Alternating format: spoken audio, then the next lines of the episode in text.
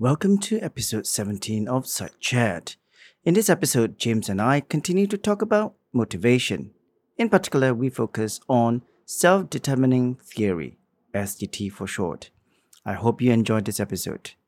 As usual, if you have any comments or suggestions, please send them to sidechat at omnisci.com or tweet to side underscore chat.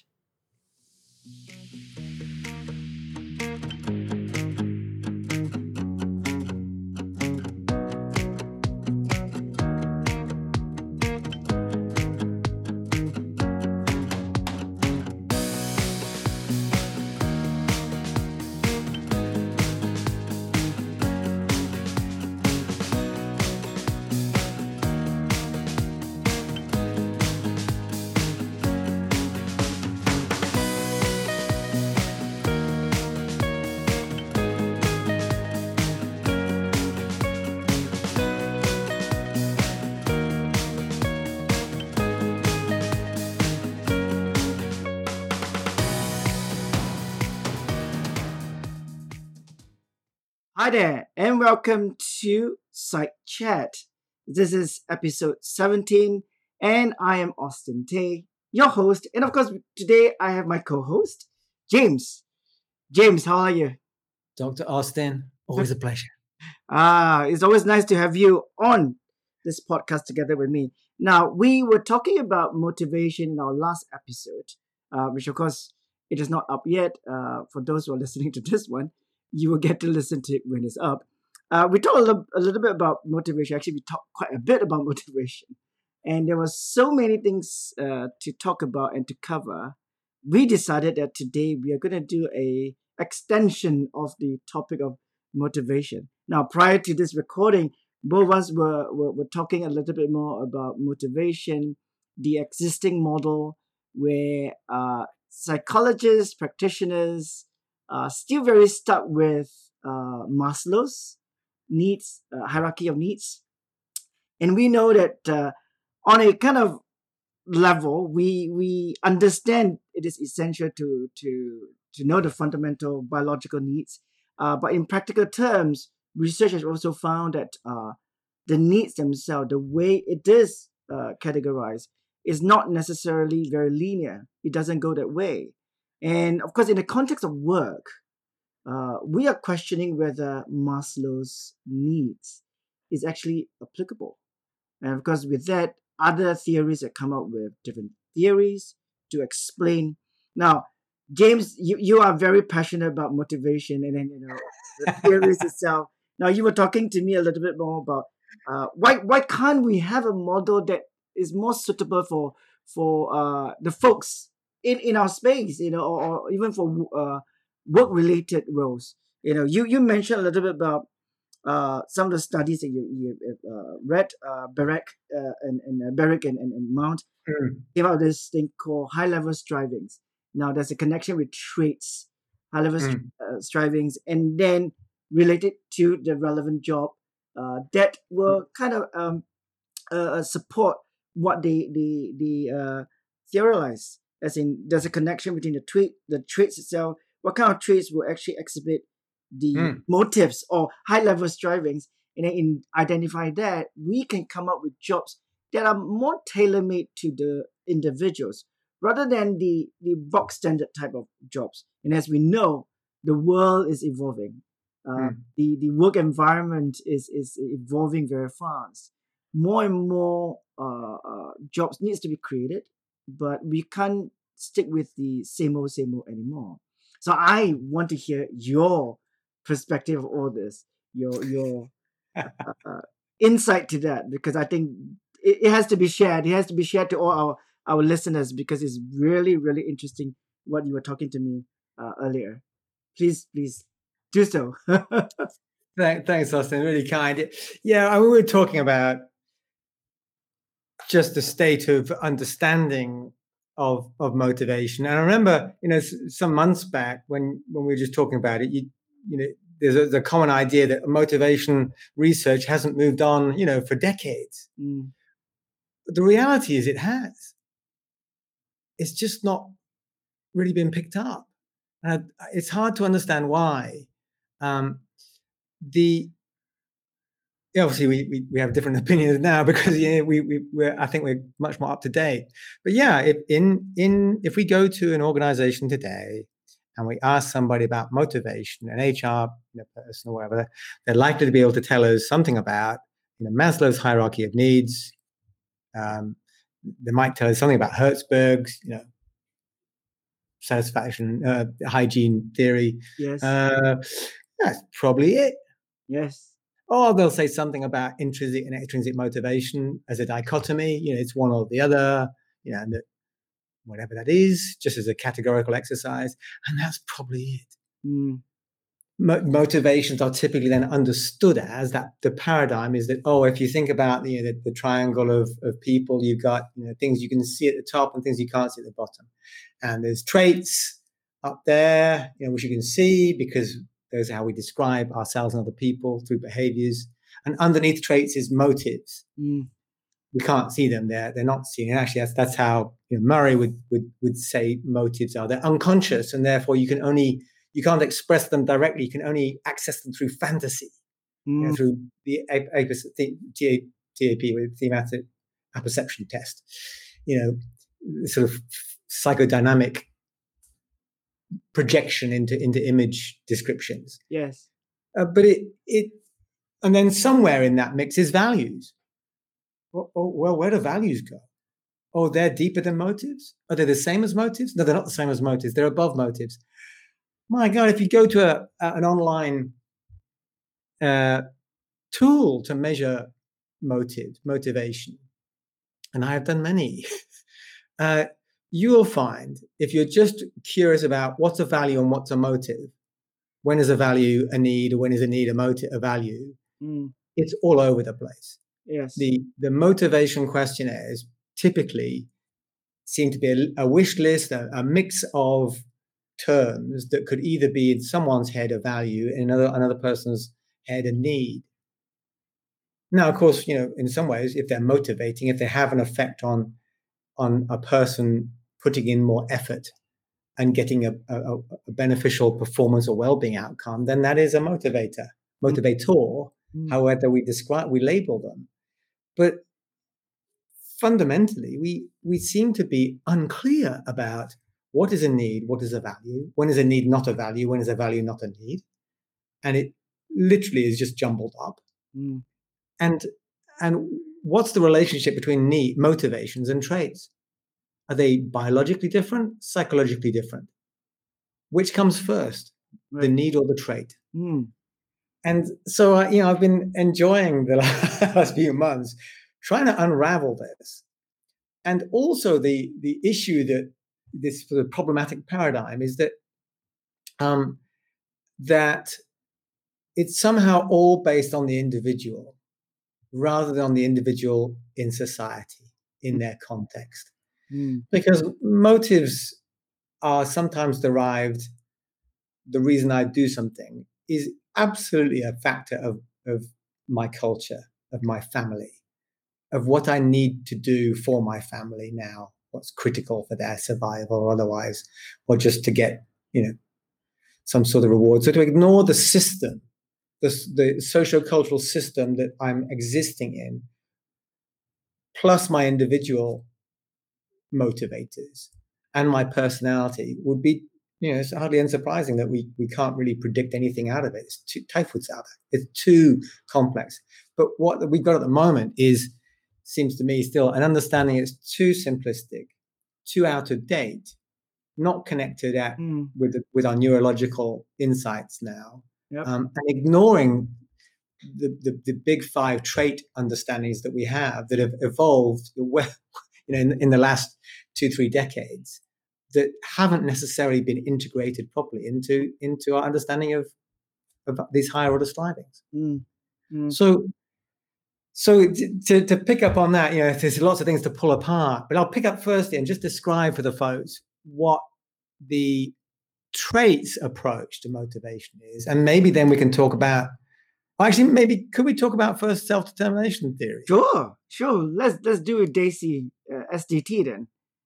fantastic i mean just briefly um, so self-determination theory uh, easy to pick up and have a look at, is a collection of many things, but the fundamental part it deals with uh, the nature of what motivates, and it has this nice continuum of from extrinsic motivation to intrinsic motivation. And previously, we would talk about these as a dichotomy: something is an extrinsic motivator or an intrinsic motivator.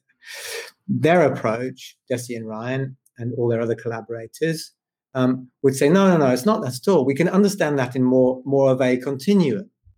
Is that just the more internalizing those that that need becomes, the more motivating it becomes. Mm. So the, hmm. and the more internalized it is, the more that I feel that it's me, it's by my choice that I'm doing this.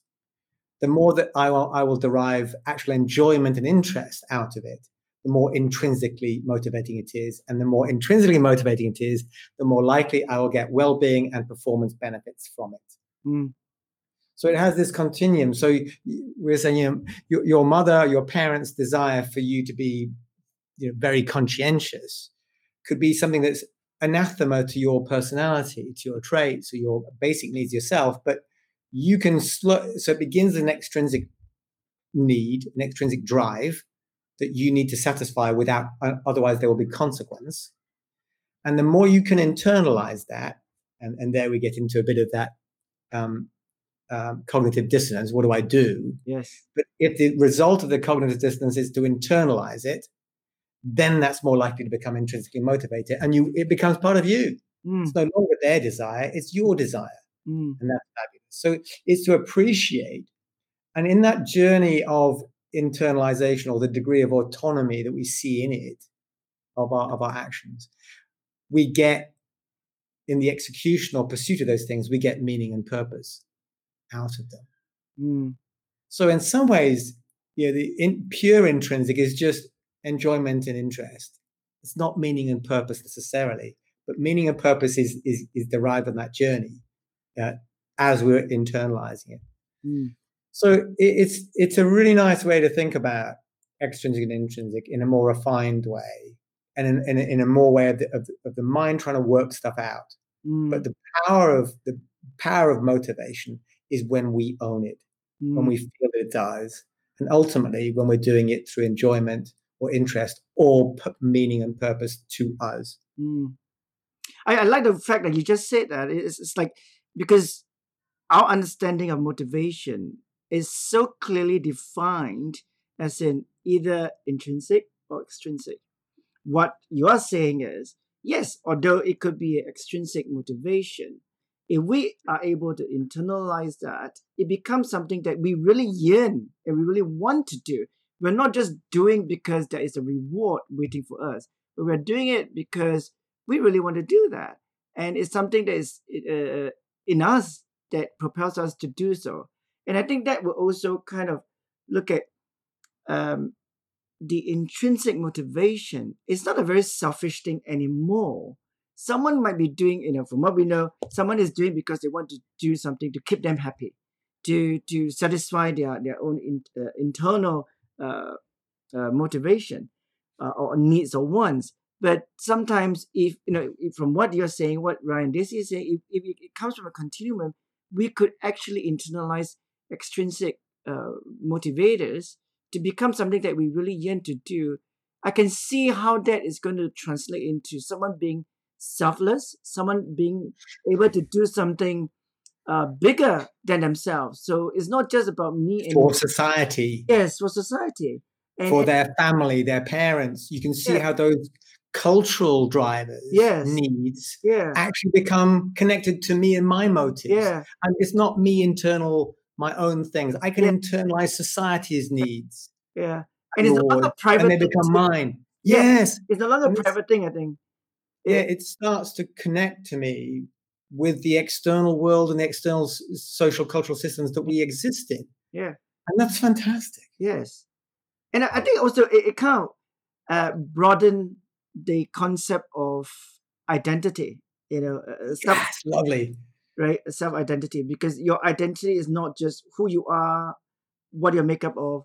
You're greater than that. You're, you're more than that. Your identity now is expanded because uh, whether we like it or not, we are all part of a, a system and we are part of a greater society. Uh, mm. Researchers in the past or theorists in the past always view human being as a very individual, selfish. But I think at this time and age, we no longer can actually perceive ourselves as a, a very selfish individual person. Uh, we have to be more I, I hate to use the word collective, but I think we need to be a little more collective as in, in Asia, right? Where we are always known as being more collectivist. But I, I think generally everybody needs to think about the next person uh, to, next to them, the person that maybe two two houses down the road, how my actions are going to impact them too. And I think this is what uh, uh, when we talk about motivation, it should go in that direction and in the context of work, I can see a lot of benefits because if someone is very dedicated because of intrinsic motivation, they are coming to work a little bit more uh, gear up, a bit more motivated, and they know what they are doing is not only just uh, satisfying the processes within the work, but it's going to create a great impact to the society at large. And I think wouldn't it be a great feeling to wake up. You know, today I'm doing my work, but I know the work that I'm doing is going to impact, have a great impact to the society. I think that's a fantastic way to look at motivation. Yeah, it connects it with with our whole us, with our social cultural environment, and those those elements can become purpose and meaning for us beyond our just our self enjoyment. This sort of, sort of satisfy you know, feed me more chocolate. Ridiculous. now we, are more complex than that. Yeah. And ultimately, our motives, the things that drive our behaviors, are clearly more complex than just, you know, I want this, I want that. Mm. No, no, no. Or it's for my growth. No, no, no. It's it's too limited. So it, it is a lovely. It does lead to many questions. Yeah, it allows us to start to embrace more things when we stop seeing it as a dichotomies. Yeah, um, it's more refined than that, and it, as you quite rightly point out, it connects us with external the external world, mm. which is really great.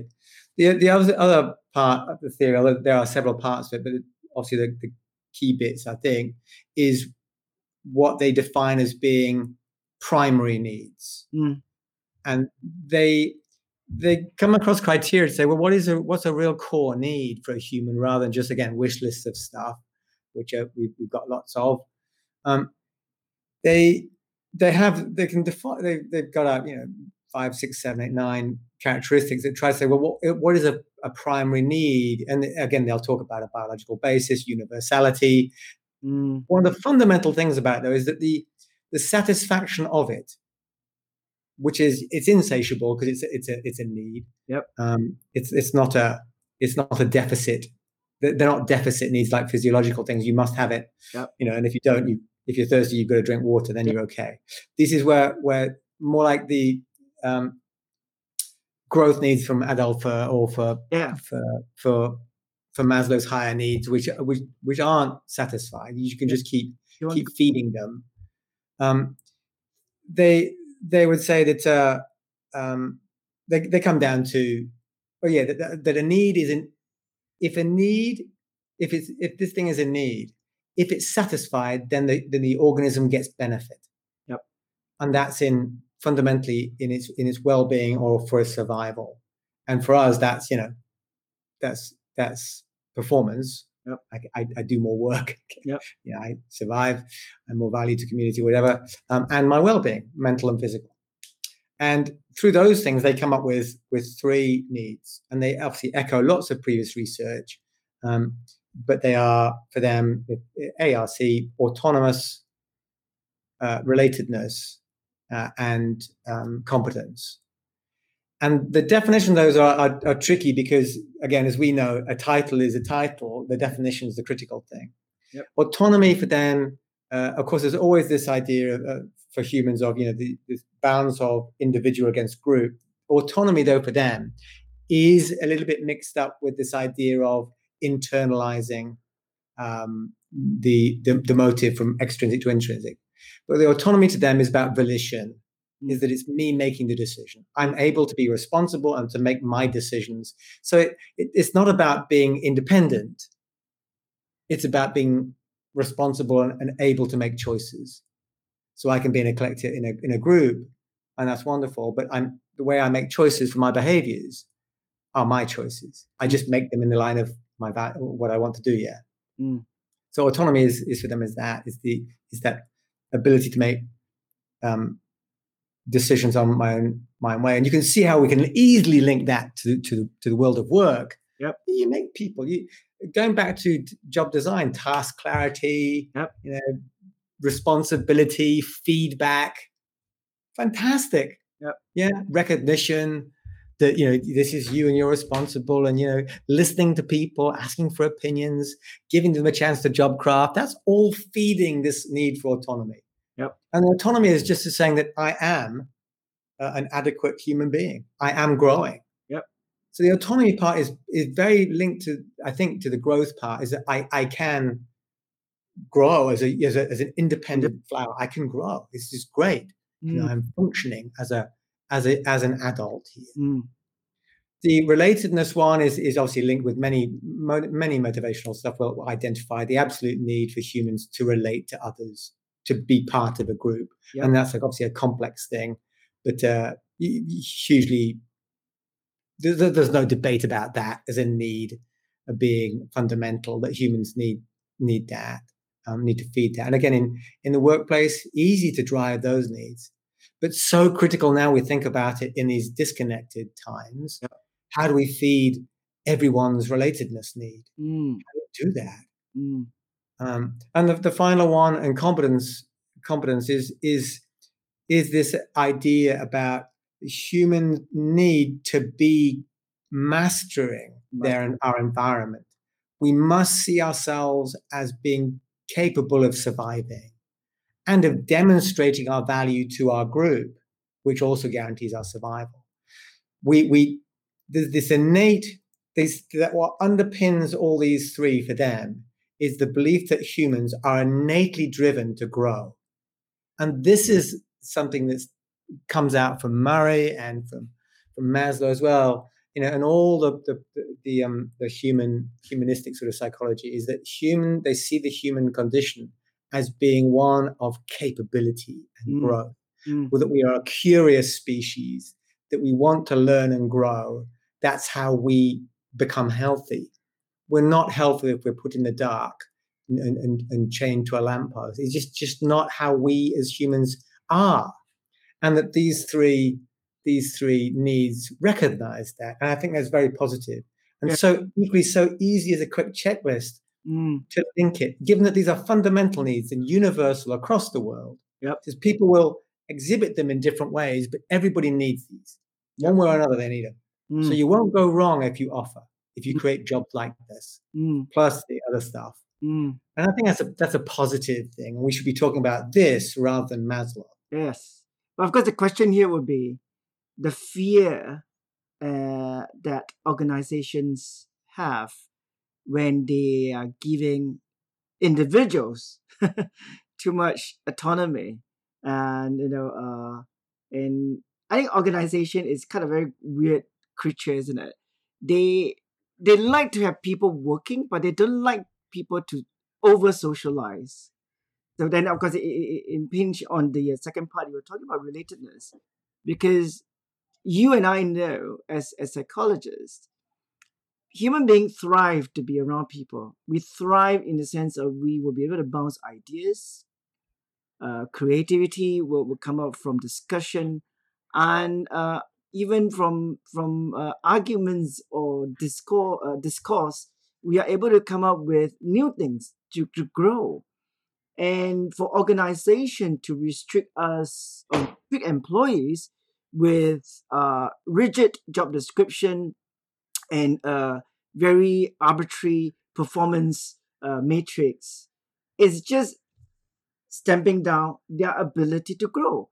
And mm. I see a lot of organizations talking about, oh, how can then we uh, have this growth mindset and, and make people think differently? Start from the fundamentals. Start from the way you actually create the jobs. If your yeah. job itself is restrictive, you cannot expect the employees to be able to come to work one day, oh, I have a growth mindset because I've just learned how to to think differently. You can't because if the job itself is not giving them the autonomy or the capacity to deviate, uh, but then still doing the job in alignment with the organization vision or strategy, then no matter how many trainings you're going to give them, they will not be able to do so because they are curtailed from data. Yeah. And I, I think organization, hoping some of them will be listening to our podcast and, and realize that this maybe is something they need to look at. You know, how do we create uh, such an environment to implement something like this? And and we were talking about job crafting previously. Um, the more I, I, I dwell on the word of job crafting, you know, it, it seems that it is not as difficult as most people think. I, I think it's also the component of, or rather, the, the, the factor there would be people who are managing others. Are they willing to let people uh, have autonomy, full control of their job? We hear a lot of uh, managers saying, you know, I, I want to delegate, I want to empower people. But it's a word. It's a word that the actions doesn't really coincide. you know, I want to empower, but they have to be empowered within a restricted framework. And that's not empowerment at all. And I think mm. that is very dangerous. But listening what you know you have just said about uh, autonomy, relatedness, and competence, this is you're right a universal thing. Everybody wants to do that, but if we are not able to be given that uh, space and environment to do it, organization is going to be expecting to get employees who are going to be like zombies doing what they are told but they will never be able to help the organization grow or produce uh, new ideas for them. And i think this is something organization needs to really think about it and and stop basing uh, on motivation just with a very uh, two differentiation here, just intrinsic and extrinsic itself. It's more than that. They need to start thinking a little bit more about motivation, and uh, hopefully, we have conveyed this message to them. And with Absolutely. excitement yeah. about talking about it. Uh, but of Absolutely. course, uh, go go on, please, please tell us a little bit more. You, you want to tell us uh, about a trait? Sure. Yeah. Um, I think uh, I yeah, obviously I echo what you say. The uh, self determination theory is simple enough and fundamental enough to apply and, and very straightforward to apply appropriately mm. you know, in the workplace. And obviously, leaders have to, to decide what sort of business and people they've got. Um, the, the key thing to remember about this is that it's not some sort of righteous crusade is motivation. Motivation from a business point of view is just getting the most out of your human resource people have come to work with capabilities that they will not use unless they're motivated.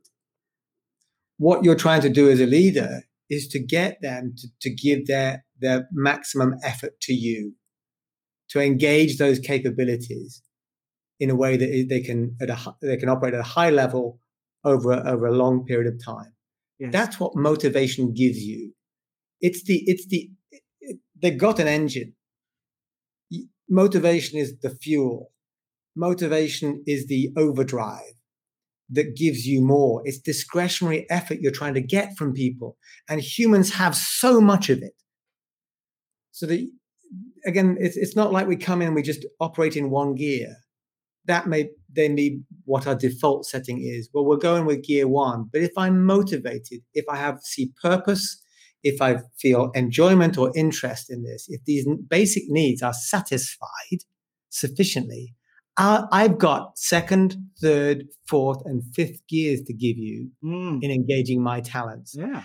Motivation is not some sort of liberal game to make the world a nice place from a business point of view. This is hardcore resource exploitation because of how humans are. And leadership is just that is getting people to go in the direction that you want to go, but to go willingly and with effort. Yeah. That's leadership. Mm. Mm. Mm. Which is which is just engaging people's motivating people to do it. So we, it's just so important that we understand this. We understand how people work, um, and that we can come up with for, for managers and leaders with effective ways to do that. And of course, for individuals to understand, you know, if they're crafting their own life, yeah, you know, how to make it, how to get more out of it, yeah, by by by giving themselves the things that they actually need. So it is a great, great thing. There, obviously, there's lots to it. The great thing with social uh, uh, self-determination theory is it really is, it has been extremely well researched now, and the impacts have been demonstrated in meta-analyses in multiple areas, from education to sport to work, uh, and and and the health. And I think that's why it's it's it's really is now setting itself up mm. as the de facto um, model of motivation for for this part of the 21st century, and that's a good thing because yeah, it's helping us define things. It's yeah. helping us clarify things. Mm, mm. So on the back of that, I can link to the question about traits. So uh, the, the, question I asked you earlier was yeah, a bit teasing. You know, which comes first, you know, the motive or the trait? Yes. So in that paradigm, which we talked about earlier, the traditional paradigm, the motives are deeper psychological constructs yes. than the traits. But um, we've, we've those in the area, of course, will have heard of the Big Five uh, traits who uh, emerged in the 1990s, and of course are very, very well established now as, as the default way to describe personality traits. Mm. Big Five, extroversion through to conscientiousness. The, the drivers of that model, primary drivers, were you know folks called Barrick and Mount, and they're extremely well published and well known. Well, they've not not dropped their championing of trade, and they're saying through a, a, theory that they've come up with called the theory of purposeful work behavior. Uh, a little reference Barrick and Mount, Barrick Mount and Li, 2013, where they where they set this out. And fundamentally, and I'm, I'm not talking from notes here, so I'm talking from sort of my memory. Um, they they come at it this way. They say that um, traits are fundamental biologically to to humans. And it's the the we are predisposed to try to exhibit certain levels of extroversion, agreeableness, openness, neuroticism, and, and conscientiousness. We're, we're predisposed to exhibit those sorts of behaviors, to express them in the world.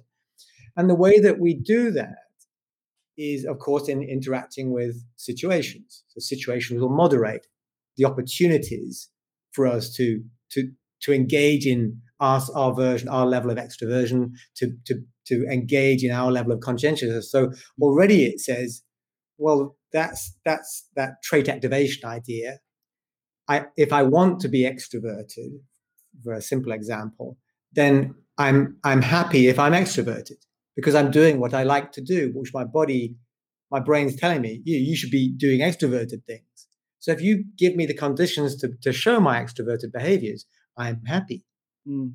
Well, that sounds like a need to me already, because if I'm satisfying myself, I'm, I'm comfortable and happy and enjoying it, that's a need, isn't it? What they say is this is that our drive, so we've fundamentally set up in our brain to to be to express our traits and of course we've we've learned some of those needs as well those those traits are shaped a little bit too mm. they then say that these the need to express it the desire to express it creates a higher order striving a, a, a, a, a higher mental goal for us and they they they flip in and pull in goal theory to this as well because of course that's very relevant the learnings from that and they just say this look, so the extroverted people with some agreeableness in there too, they, they're going to have much more of a, they're going to shape a goal in the relatedness area. Yep. Absolutely. But it's not the relatedness goal, the relatedness motive doesn't come first. It comes because of my trait setup. I just then, that goal becomes critical to me. Mm. And the same with conscientiousness and, and perhaps emotional stability. I, I the, it's driving the nature of my goal in the competency area, the need to do things and to look good, uh, to, to, to, to feel good by completing my tasks. Mm. So this is how they relate it. So they, they say they, they can link traits into so self-determination theory, linking each trait or combinations with the goals, uh, with the, with self determination theories needs, and they just call those higher order strivings, higher order goals. Right. And that then they'll link those directly to work design because you give that work design allows people to satisfy, pursue the satisfaction of these needs. And for them, the ideas of meaningfulness and purposefulness are absolutely wrapped up in the pursuit of those goals and in the execution of them, the, the, the doing of those behaviors. So they start to pull it all together in them. This is how it is. Um, and of course, then that just that that interacts with the environment. Like I said, these the environment of work or social mm. to, to, give us the opportunities to express or or have those things suppressed. Mm.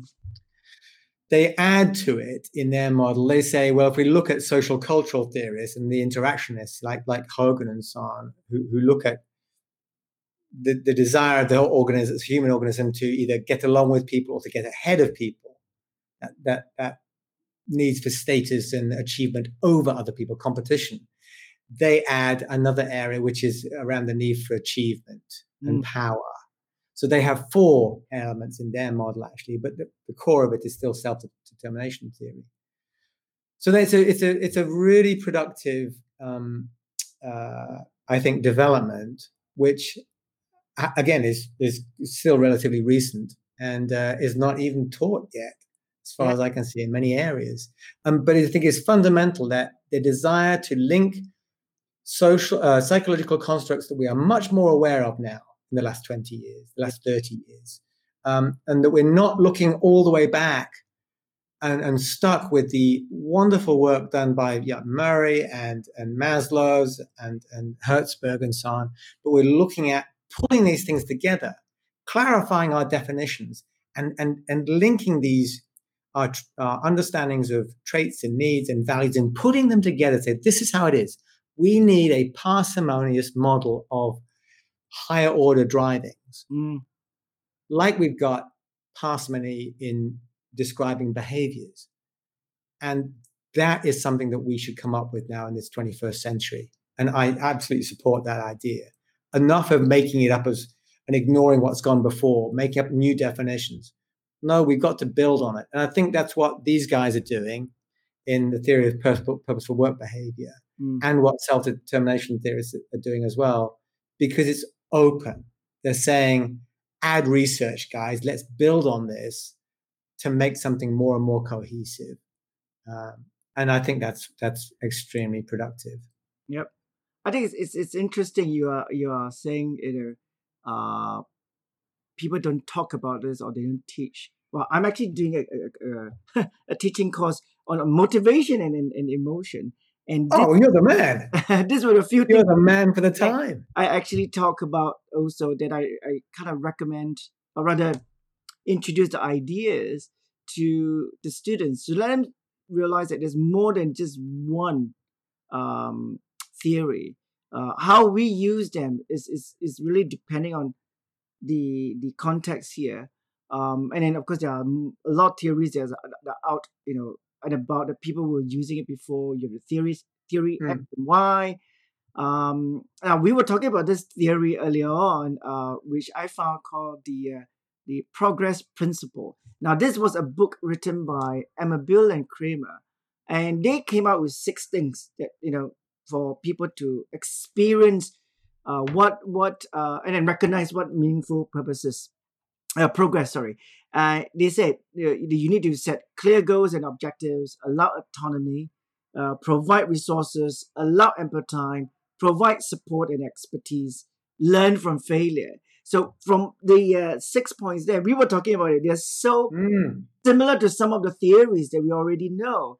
And i think newer theories are understanding that they cannot come up with a theory or an idea on its own, but they have to borrow different uh, theories to, to come up with with a, a, a new suggestion, which I think is a good thing because researchers are able to identify what are the best things that we could combine. As you said, why can't we have a model that has all this uh, parsimonious uh, bit in it and, and, and people could use it properly and not to depend on an old model which is not relevant or is very unclear in any case. Right? When we It's talk about research fully and is not sufficient yes, to be a model that we use as Yes. truth, uh, which is Maslow's classic. It just Yes. the research never stood up. no, people never let it go. no, no. I think I think because the impact is so great, wasn't it? I mean, it's kind of Yeah, I, I was think it's, very, it's it's what we would, we would say is, is a kind of Barnum effect. Oh yeah, it applies to me,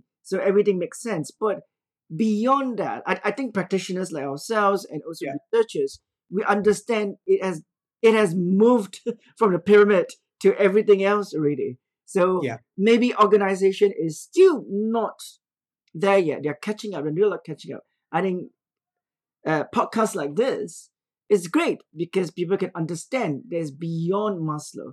Maybe we should title this as Beyond Maslow. Up to, up to you, my friend. because you know we are talking about different theories and and uh, we like to be able to inform our listeners what what we Mm. understand and that and then one of the things that we were talking earlier on which is which is very interesting to to maybe echo here is that the um areas of organizational psychology or occupational psychology is not a very static uh, industry or static uh, uh, practice. We are always evolving. We are always looking at different things. And Yeah. psychologists in general, we, we are good at doing that anyway. We critique every research we can think of, and then we think of what else can we do differently. And and I think this is very important for HR practitioners or organizations who are really interested in wanting to provide maybe a better working environment for their employees or the well-being of their employees or maybe employing people who are motivated or going to be staying with their organization uh, not only they need to listen to our podcast but also be kind of um, be abreast in research in these areas because that is going to be only beneficial to them uh, understanding what are the current theories. It will benefit them in terms of how they do selection, how they train, and how they develop people within the organization. So I think that is very important for uh, organization to hear. Um, and of course, you know, James, you, have so many facets that you want to talk about motivation itself. Uh, and I think we might have to actually do another episode just to do so, uh, to discuss a little bit more. well, you know, I don't know whether the listeners are thinking that we, we are we are doing this uh, overboard by by stretching the two two uh, episodes. But I think if there are more things that we could talk about, I, I'm happy to to have another discussion with Mm. that. But of course, you as the listeners, please let us know if you have any suggestions or you want to comment on what we were just talking about. Do send us a uh, email to sitechat at omnisci.com or tweet to us at side underscore chat. Uh, we will be very, you know, happy to answer any question. Now, as usual, James, this has been fantastic, and I, um, for people who don't know that uh, we are using a video to do this, so I could see your expression as you're talking, uh, and and I'm uh, I, I, we might consider putting this uh, online somewhere so people could see us uh, our animated uh, expression when we are talking about topics that really, really uh, we are passionate about. Uh, but I think in the meantime, they're probably just going to just listen to us first until we are we're comfortable to perhaps show our face. I'm not sure. some some something in the pipeline. But uh, as as always, thank you very much for My the pleasure. time and uh, sharing with us your passion in in motivation. Uh, and do stay tuned for our next episode. Uh, what topics are we going to talk about? I don't know, but definitely if you want to know, uh, subscribe to our podcast and stay tuned for the next episode.